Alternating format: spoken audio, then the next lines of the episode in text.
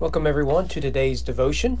Uh, we are in Acts chapter 10, which looks at the story of Cornelius, which is an important event, particularly in the unfolding drama of the early church, because now the gospel is going to the Gentiles. And this is a big hang up for uh, lifelong Jews. As this chapter will show, there, there was a distinction between Jewish and Gentile. And the Gentiles were always on the outside. Even those who wanted to adopt Judaism, they were never true Jews. I'm willing to bet that if, if you grew up in a small town, I grew up in a small town, and um, if you grew up in that small town, you were one of them. But if you came in from the outside, no matter how long you stayed, perhaps, you were never going to be one of them right? It's it's it's uh, too more of extreme in, in in in this context of the first century. So so what we have here is Cornelius. We meet him in verse one. Uh, he is described as a centurion of what was known as the Italian cohort, a devout man who feared God with all his household, gave alms generously to the people, and prayed continually to God. So he is what we call a God fear. Now there's two types of Jewish converts, if you will. One is a proselyte, the other is a God-fearer. I get the two mixed up, but but I think I believe a proselyte would be one that that that buys into the entire Jewish system and law, including circumcision and the dietary laws. God-fears are those who who believe in Judaism, read their Old Testament, pray, uh, engage in the celebrations and the holidays and the festivals and all that, but they stop at the dietary laws and the uh, act of circumcision, uh, among other things. And so they, they, they, they're, they're still outside of the, the covenant in terms of a racial sense, but they, they do adopt Jewish theology and faith. Well, that's Cornelius. He's, he's a God-fearer. He's faithful uh, as, as a worshiper and raising his family in, in a good home. And then we see um, that he is told by God to, to go get Simon Peter. It says, verse 6, he is lodging with one Simon a tanner, whose house is by the sea. Now, we met Simon the tanner yesterday at the end of chapter 9. Uh, and, and this is the only purpose that Simon the Tanner exists. For one, it connects the healing of Tabitha or Dorcas and the conversion of of uh, Cornelius. But this Simon Peter apparently knew Simon the Tanner and would stay at his house. Uh, but while people are going to get Peter, Cornelius's representatives are going to go get Peter, Peter has this vision that is very important in the history of the church. Uh, it says then in verse 10 he fell into a trance and saw the heavens open and something like a great sheet descending, being let down by its four corners upon the earth. In it were all kinds of animals and reptiles and birds of the air. And there came a voice to him, Rise, Peter, kill and eat. But Peter said, By no means, Lord, for I have never eaten anything that is common or unclean. And the voice came to him again a second time, What God has made clean, do not call common. So what you have here is uh, God explaining or Jesus explaining that all things are clean. In this instance, he's speaking uh, uh, specifically about food. So, this is why you and I eat bacon to the glory of God, right? In the Jewish world, you didn't eat pork, any kind of pork, uh, even bacon. I mean, they'd never tried bacon, therefore, can we really say they ever really did eat? But but that was a, a very important Jewish law. The dietary laws were very important to the Jews. But now Jesus is saying it's all clean. Now we saw some of this in the Gospels, particularly Mark, where it's made explicitly clear that Jesus taught this. At least he hinted at it in in his public teaching. But nevertheless, it's it's made um, very formal here. But as we'll see, this legal issue will become a theological issue.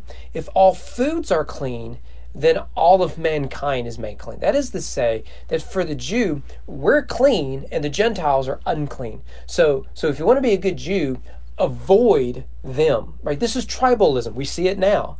Right? So if you're a Trump supporter, you got to avoid uh, those who voted for the other side. If you didn't vote for Trump, then then you you've got to avoid people who who did vote for Trump.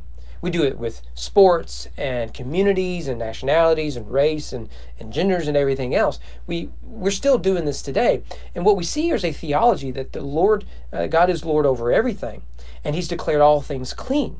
And therefore, this is about more than just food, it's about people. So Peter must take the gospel not just to Jews, but also the Gentiles. And so he's approached, he's told to come visit uh, Cornelius, down to verse 27. As he talked with him, he went in and found many persons gathered. These would be predominantly Gentiles. And he said to them, You yourselves know how unlawful it is for a Jew to associate with or to visit an, anyone or another nation, but God has shown me that I should not call any person common or unclean. Now, notice there, he wasn't told not to call any person unclean, but not to call food unclean. But Peter gets the theological message. If all foods are clean, all people are clean. Because what you eat was a sign of who you really are. So it says there, verse 29, when I was sent for, I came without objection. I asked them, Why did you send for me? And Cornelius explains, We want to hear the gospel. And Peter gives them the gospel starting in verse 34. Truly, I understand that God shows no partiality, but in every nation, anyone who fears him and does what is right is acceptable to him. By the way, that was true even before the crucifixion resurrection of Jesus. Paul will talk about the true sons of Abraham, which are ultimately fulfilled in, in, in Christ. But but we see here that that here is a man who's praying continually, living faithfully, though he he, he hasn't bought into completely the Jewish system. The, the, the true faith was more than racial or ethnic, ethnistic uh, Judaism. It was it was about the heart uh, go on down. I just want to summarize what he says. Verse 39 uh, We are witnesses of all that he did in the country of the Jews and in Jerusalem. They, that would be the Jews there, notice, they put him to death by hanging him on a tree. We talked about the significance of emphasizing the tree, haven't we? Uh, but God raised him on the third day and made him to appear. Um, so he, he emphasizes death and resurrection.